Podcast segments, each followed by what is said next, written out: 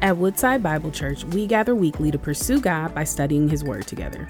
How can Christians find the motivation necessary to overcome the challenges of our modern culture and continue the mission that God has called us to? In Revelation, All Things New, we'll discover a glorious description of the end of all things and the great kingdom to come. It's here we find motivation for our present challenges. Join us as we look to the end and find hope and strength for our mission in the present.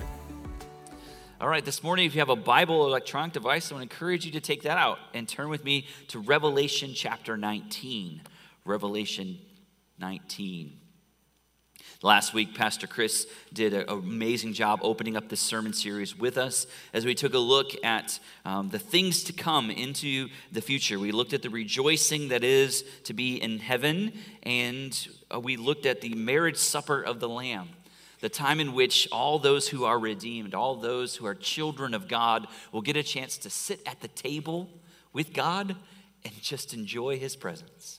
Now, I, I know for many of you, tomorrow is going to be a day where you get a chance to do that. Where you'll get a chance to gather with family and friends, and you guys will eat together, maybe barbecue a little bit. As good as that is going to be tomorrow, the feast in heaven is going to be even more amazing. Because around that table, I don't know exactly what it's going to look like, but I know, according to God's word, around that table are going to be people from every tribe, tongue, and nation. We will sit down and we will feast with our Savior in a way that's going to be so sweet and so amazing.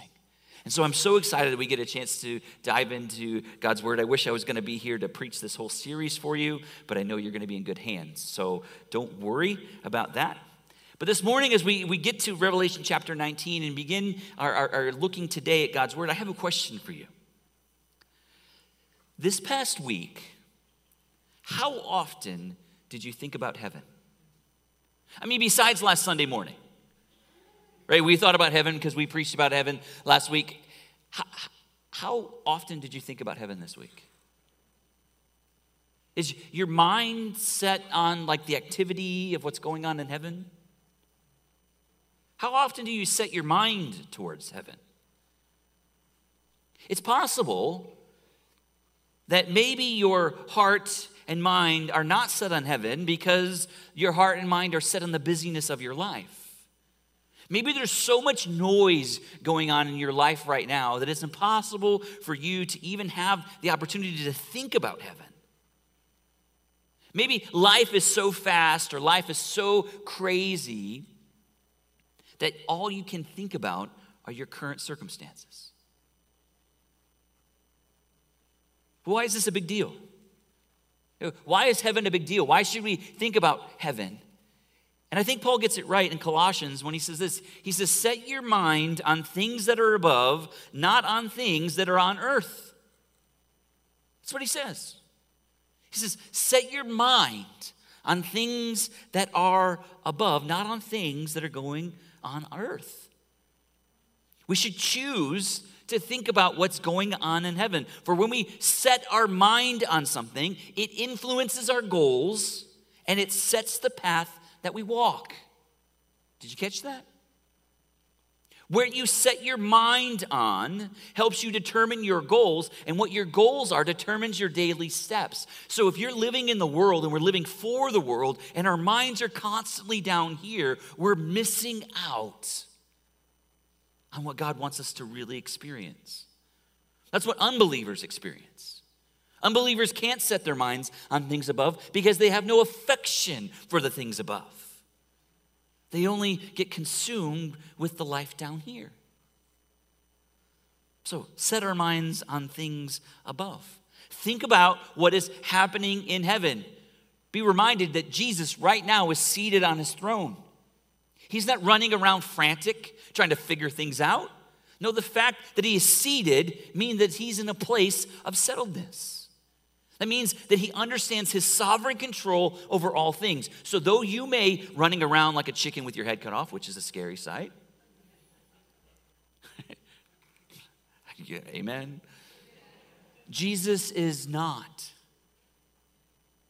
His work is accomplished, and he is sat down.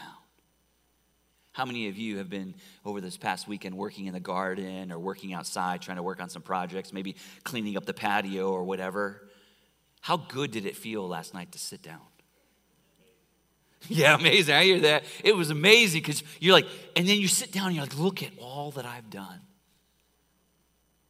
In a greater way, Jesus is seated on his throne. So we set our minds on that. We set our minds on the fact in heaven is complete holiness. Right? God is holy, and there there's, there's justice, there's righteousness, there's mercy, and there's holiness. So if, if in heaven there's holiness, we should set our minds towards being like that, not trying to live in the lusts of the flesh. We set our minds on heaven because we're reminded of the mission of God. We set our minds on the fact that we are living for a kingdom, not of this world, but we're living for a kingdom where God reigns and, and Christ rules over all things, where He is our King of kings and He is our Lord of lords. And we don't run after other gods, but He's given us this mission He's given us this mission to advance the kingdom of God in the hearts of people. While we wait for his return, we're to be busy. So today we're in week two of our series entitled All Things New. And what we've been looking at is we're looking at the revelation, the, the peeling back of, of the veil, or a look into the future that God gives the Apostle John especially specifically as we're looking at 19 through 21, we're looking at what happens in the end. When the, when the kingdom of God comes and this earth as we know it is done away with, what is it going to look like? And how do we live now in light of what we know is to come? That's really the purpose of this series. So that we can understand what is to come so that we can know how we should live now in light of what is to come. Now, this is one of those books of the Bible where so many times people get so bogged down on details and timelines, and in no way is anyone that's going to preach this series for us going to pull up like a timeline on, on the stage. They better not, because if they do, you tell me, and I will take care of that. Okay, no timelines here. Right? We're not, we're not looking at, hey, I'm not going to prognosticate against who is the beast and, and how is this, who's the Antichrist and how's that all going to work out. That's not the part of the series. That's not the point of the series. We know that Jesus can return at any moment. There's nothing that's still keeping him from coming back. You don't know the time, I don't know the time, but Scripture promises that He's coming back. And when He's coming back, He's coming back in a way that no one will be able to forget. So, in this series, I know you're going to have a lot of questions. You may have questions about, well, how and what, when, and, and, and what does this mean? And, and really, the whole point of the series is not to answer those questions not to answer the questions when, but to answer the question what? What's going to happen? So that we can be prepared for it and so that we can live in light of that. So if you have questions, you can ask them, not in this forum, um, but send whoever preached that day, send them a text message or an email, let them answer it for you. And uh, we, we won't have all, all of those specific answers, but we'll look more specifically at what it's going to look like. So today, our key question as we look, or our big idea is first of all, is that Jesus will defeat God's enemies. Jesus is going to defeat God's enemies. We're going to see that specifically in our text today. And in light of that, we're going to answer the question what do what we believe about the return of Christ impact how we live today? So, what we believe, how should it impact us today? Two, two truths that we're going to see in this passage today. First of all, we're going to see the victorious king. See the victorious king. Look with me in Revelation chapter 19, beginning in verse 11. The Apostle John writes Then I saw heaven opened, and behold, a white horse. The one seating on it is called faithful and true, and in righteousness he judges and makes war. His eyes are like a flame of fire, and on his head are many diadems And he has a name written that no one knows but himself. He's clothed in a robe dipped in blood, and the name by which he is called is the Word of God. And the armies of heaven, arrayed in fine linen, white and pure, were following him on white horses. From his mouth comes a sharp sword with which it to strike down the nations, and he will rule them with a rod of iron. He will tread the winepress of the fury of the wrath of God the Almighty. On his robe and on his thigh, he has a name written King of Kings and Lord of Lords. What we get a chance to see through John's eyes today is that battle which we call the Battle of Armageddon. This is the battle in which Jesus goes to battle against the triad of Satan. We see throughout the, the uh, writings of, of Revelation, we see that in the end, as Satan is seeking to uh, destroy what God has created, seeking to overthrow everything, he's putting together his ultimate plan. And what's crazy about Satan is that his plan is already written in the word. And so he knows it's like he's fulfilling the prophecy of himself. And so he's just going to be walking in it towards his defeat. But he's going to try. And so we see in the book of Revelation, there, there's, there's this trinity of evil that begins where Satan is the head. And then he has the beast, which is also known as the Antichrist. And then we have the false prophets. Those are ones that get developed through the book of Revelation. And now we see the battle taking place. That Jesus is coming, and he's coming as a mighty warrior. He's not coming as a babe in a manger. He's not coming as a gentle, lowly servant that bows down to wash the feet of his disciples. No, he comes in a victorious way that shows his power and shows his might and shows his awesomeness. And as he comes, we see John now sees heaven splitting open and he sees the victorious warrior king coming. Jesus is riding in on a white horse. I don't know exactly what that's going to look like. I mean, I can try to fathom it in my mind. Jesus coming in a white horse, which was in that time was a sign of conquering. When, when the Roman Empire would go into conquer a new people, the, the leader of that con- conquest would ride a horse. And so the imagery here is, is very much tied into the culture of the day. And John gets this picture of this ultimate victorious king in absolute triumph as he's coming from heaven to earth. And we see some ways that Jesus is described here. He's called faithful and true. Unlike all the other leaders of God's people throughout history, Jesus is faithful and true. He never leads out of self interest. He never leads out of his own devices or his own will. He leads because of his promises. Any earthly king will always fail but not Jesus, because he is faithful and true.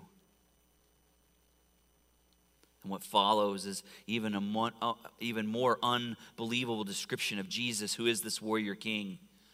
Let's walk through these descriptors of him. It says, His eyes are like a flame of fire, meaning that Jesus sees all things. That because his eyes are like fire, nothing is hidden from him. He knows the, the recesses of every person's heart. He knows the darkness and the shadows of all creation. He knows all of that and he sees it all. Jesus is all knowing. On his head, it says, are many diadems, meaning that these are crowns. And usually, when you are victorious, you receive a crown. Or when you are sovereign over a nation, you receive a crown. And Jesus, on his head, are many diadems, meaning that there is no place on earth in all of creation, in all of this, where Jesus is not king. That's a big deal right? Though there are lots of people flaunting power in, in our day, people moving nations and armies all over the place, there is no place in all of creation where Jesus is not king.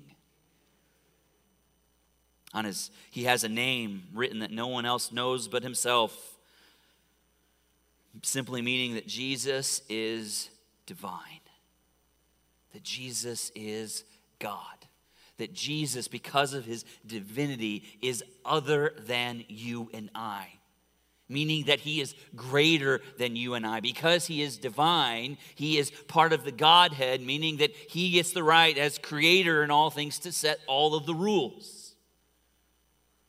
No matter how you and I may or may not like the rules. He goes on and says he's clothed in a robe dipped in blood. See, Jesus already conquered death through the shedding of his blood on the cross. And now, when he comes, he's going to destroy all other enemies. Anyone else that would be a rebel against him and his rule and his reign, Jesus is coming because of his spilled blood. He's coming for blood.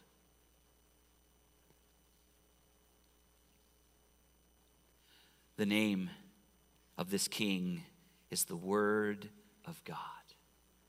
All right, this takes us back to John 1 1, right? In the beginning was the Word, and the Word was with God, and the Word was God. The amazing thing about the Word of God is the very words of God have authority in and of themselves. The words have authority. Why? Because God is creator of all things. How did God create? with his words.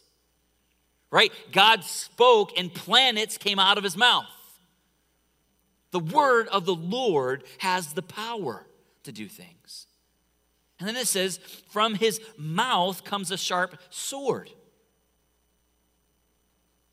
From his mouth, from Jesus' mouth comes a sharp sword. Jesus is righteous. He's righteous as a warrior. And it says, He will rule with a rod of iron. He will tread the winepress of the fury of the wrath of God Almighty. Jesus is a just judge. Jesus is coming. And all the injustice that you and I witness in the world today, all the injustice that, that makes us yearn for someone to step in and fix it, it's going to happen. And Jesus is coming. And on his robe, and his thigh is a name written King of Kings and Lord of Lords. Jesus is King and Lord. Now, what I want us to do is I want us to go back for a moment. I want you to close your eyes. I'm going to read this passage again. And I want you to put those pictures in your mind of how the word describes it. Because again, we need to continue to set our minds on the things above. Set our minds there. Because it's so easy to get caught up in the trappings of our daily life to forget of who Jesus really is. So let me read again to you with your eyes closed. Then I saw heaven opened, and behold, a white horse the one sitting on it is called faithful and true. And in righteousness, he judges and makes war. His eyes are like a flame of fire, and on his head are many diadems. And he has a name written that no one knows but himself. He is clothed in a robe dipped in blood, and the name by which he is called is the Word of God. And the armies of heaven, arrayed in fine linen, linen, white and pure, were following him on white horses. From his mouth comes a sharp sword with which to strike down the nations, and he will rule them with a rod of iron. He will tread the winepress of fury of the wrath of God Almighty. On his robe and on his thigh, he has a name written King of Kings and Lord of Lords. Go, you can open your eyes. Sometimes we see Jesus as we see him depicted in the New Testament. Sometimes we just want Jesus to be a baby. Sometimes we want Jesus just to come and, and to wash our feet. And sometimes we just want Jesus to be this gentle servant. He is that. But there's a time coming, as I've already said, where he's coming for blood. You don't want to be an enemy of Jesus. You don't want to be in the crosshairs of the wrath of God and the fury of his righteousness. You want to be on one of those horses, clothed in white linen, that are coming with him. That's where you want to be. Can I get an amen? You see, he's coming. He is coming. And we are going to come with him.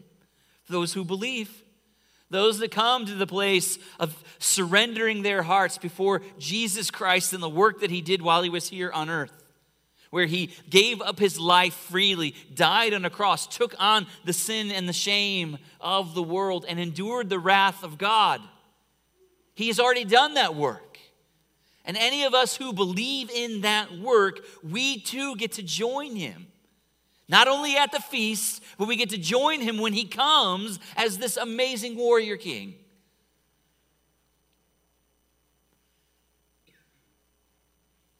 When we read this text, let us be reminded that while we wait for him, while we wait for him to come, it's our opportunity and it's our joy to be a part of making God's kingdom bigger right? It's our responsibility to get as many of our friends to be a part of that heavenly council that comes down that's on horses with Jesus. Let me remind you what Jesus says in Matthew 28. He says, All authority in heaven and on earth has been given to me. So the, all the authority that is there has been given to Jesus.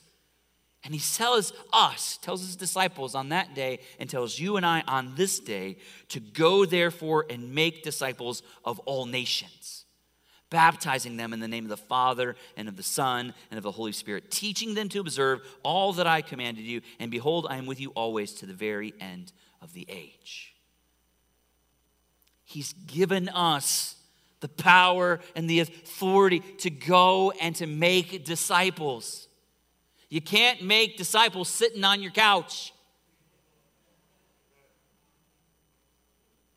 You actually have to go.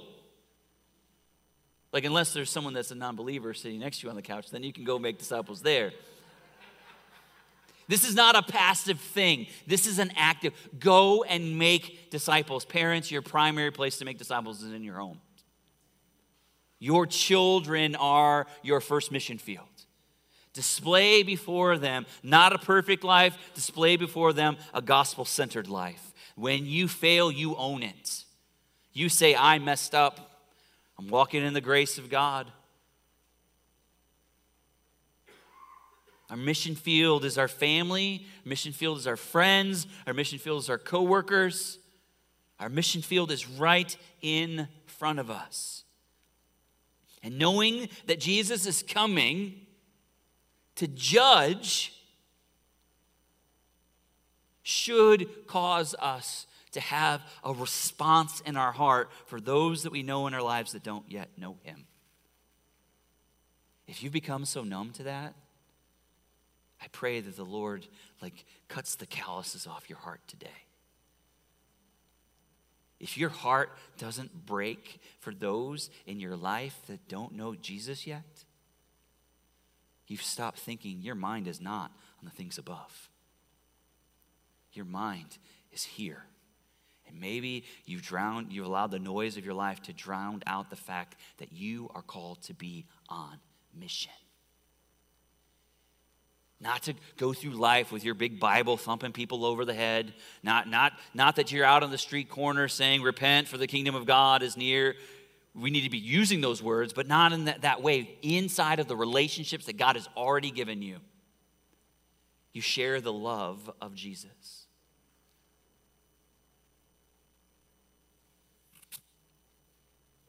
I love how we see the weapon that God gives us. Right? Think about it. Even in this passage, we see it. What is the weapon that God has given us? It's the Word of God.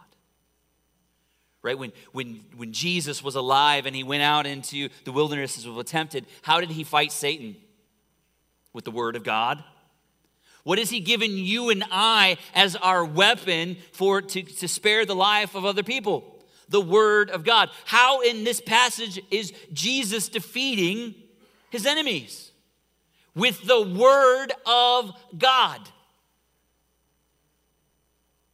He's using the Word of God. The Word of God has power. You're like, I don't know how to witness. You don't have to witness. Use the Word of God.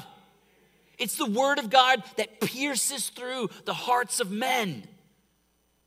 It's the Word that does it.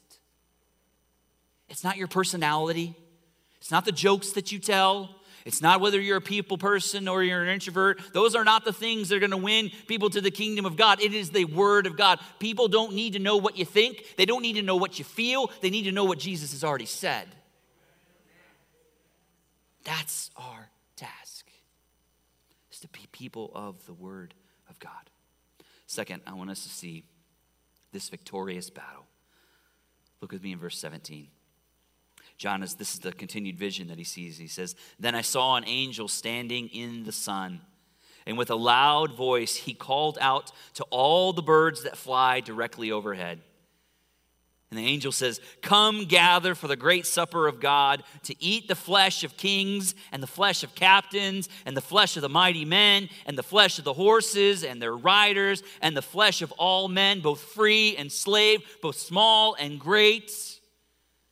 And I saw the beast and the kings of the earth and their armies gathered to make war against him who was sitting on the horse and against his armies. And the beast was captured. And with it, the false prophets, who in its presence has done the signs by which he deceived those who had received the mark of the beast and those who worshiped its image.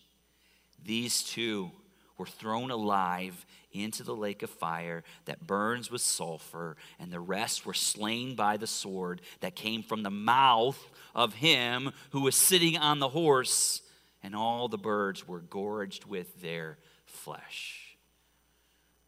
You want to see a terrifying image? Sometimes you just got to read the Word of God and you just got to go, This is terrifying for the enemies of God. What, what happens here is the, the, this victorious king comes into the victorious battle, and before the passage even starts, we see this image of another feast that's going to happen. As this angel calls all the birds to come and to fly and come because they're going to feast on the enemies of God. It says there they're going to gorge themselves on the enemies of God. Something terrible is getting ready to take place. The angels are going to come, or not the angels, the birds are going to come. And these enemies are the main course for these birds. Now we get to this amazing battle, and we see on the battlefield that is before God, Jesus is coming out of heaven with all those who have believed. All his children are coming on white horses too. And do you see what happens in the battle? The battle's over before it even begins. Do you see that? There, there's no picking up of pitchforks, there's no swords, there's nothing like that. Jesus simply speaks. He simply speaks, and victory is his. It's not like he's struggling. You may, have, you may have had in your mind this battle of Armageddon as though it's this terrible battle of blood and all that. It is, but it happens not because you and I are battling. It happens because Jesus simply speaks and his enemies just do. That's the power of the Word of God. Power of the Word of God makes the dead come alive, but it also kills the enemies of God. So we see in this instance what's happening is all those who had gathered, who had taken on the mark of the beast. Now, I'm, I'm, i I, honestly don't think this is a longer conversation than I'm going to, this sidebar. The mark of the beast, I don't really think is a literal mark on the, on the hands and on the, the head. I think the mark of the beast is simply someone that has given their affection and their attention over to Satan. Where you and I have the mark, the blood of Christ covering us, those that have willfully given themselves over to be rebels against God, to align themselves up with Satan himself, those are the ones that are marked with the beast or marked with the Antichrist. Those whom have been deceived receive this mark. They're there on this day. They're simply defeated. We also see the beast is taken and the false prophets. Remember the, the triad, the, the trinity of evil? Two of those members of that trinity are now bound and cast into the lake of sulfur, the lake of fire, but there's one that's still there. Satan has not met his defeat yet. We'll get to that next week. But Satan is still there, but everyone else, all the other enemies of God, are sitting there defeated. But check this. So, what are you and I doing there then? What, are we doing there? We're simply walking in the wake of the battle victory. We didn't do it. You, you and I don't pick up a sword. You and I don't grab a bow and arrow. You and I don't grab nuclear bombs. We, we don't do any of that. We walk in the wake of the victory of our King as he does the work and we get the spoils. I'm reminded of another time when one of God's servants stood before another mighty warrior. Remember David and Goliath?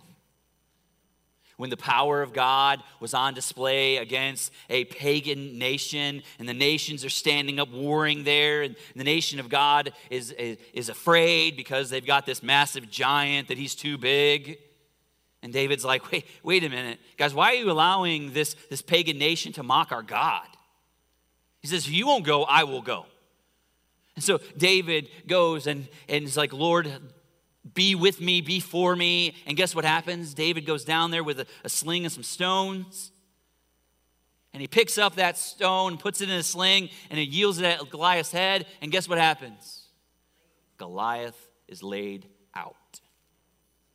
David walks over, cuts off his head, and takes it back to his own people and says, Look what God did. And they receive victory because God did the victory. Don't, don't, don't just be dismissive about what took place in that battle. It wasn't David, it was God. God brought down the giant. God always brings down the giant.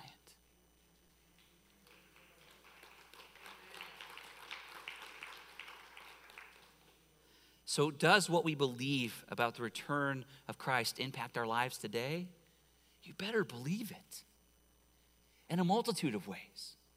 Like one, one way we should respond to this is we should be busy about the king's work. We should be people that have the words of the gospel on our tongues, telling people about the love of Christ, telling them about the coming judgment, so that they can have an opportunity to be saved. Because how are people going to know? By the word of God. So, people, even right now, that don't have access to the Word of God have no hope of salvation unless they have the Word of God, because it's the Word of God that changes the hearts of people. That should motivate us. Second, how this impacts our lives today is that it should give us hope as we struggle through life. Earlier this week, I was reading through Psalm 73, and the, the psalmist uh, is writing about, he begins by talking about looking at the world. And he's like, why is it that the wicked always seem to prosper? Like, why is it that everywhere I look, everyone's doing better than me? I'm, I'm, paraphrasing it, of course. That's not what he says, but I'm going to jokingly paraphrase it briefly to, to say how, how I saw that. He looked around. He's like, why is this person prospering? Why is this, this, this guy's a deadbeat? Why, why is he able to have all these things? And, and he's looking all around and he's becoming frustrated with God because he's like, God, why are you waiting? Why are you not stepping into my mess? Why are you not stepping into my need right now? And then he says this in verse 16. But when I thought how to understand this, that's the madness that he sees, it seemed to me a wearisome task until, now get this, until I went into the sanctuary of God, then I discerned their end. See what happened? He had to get his mind off the earth. He had to enter into the sanctuary of God. He had to go into the presence of God so that his mind and his heart and everything about him can be realigned. Brothers and sisters, if you and I are living too much in this world, you're going to be defeated. You're going to feel overwhelmed. You're going to be confused. But if you're spending time in the sanctuary of God, coming before the God who wants to hear from you, and then you give him space to, to speak to you through his word, then you will experience this.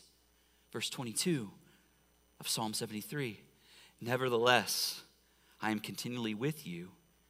You hold my right hand. You guide me with your counsel, and afterward you will receive me to glory. Whom have I in heaven but you? And there is nothing on earth that I desire besides you. My flesh and my heart, they fail, but God is the strength of my heart and portion for forever. For behold, those who are far from you shall perish. You put an end to everyone who is unfaithful to you. But for me, it is good to be near God. Do you believe that today, church? Have you positioned your heart and your life to be near God? Then that's where you find peace. Until He comes again pursue the sanctuary of God with all of your minds, with all that you are. If you're here today and you don't know Jesus, and you've been sitting here and you've just been under the conviction of the Word of God, and you're like, hey, I don't want to be a part of that rebel army. Well, simply what you can do is lay down your hands before Jesus, trust in Jesus as your Lord and Savior, and you will become a child of God for many of us that are in this place. You've already done that.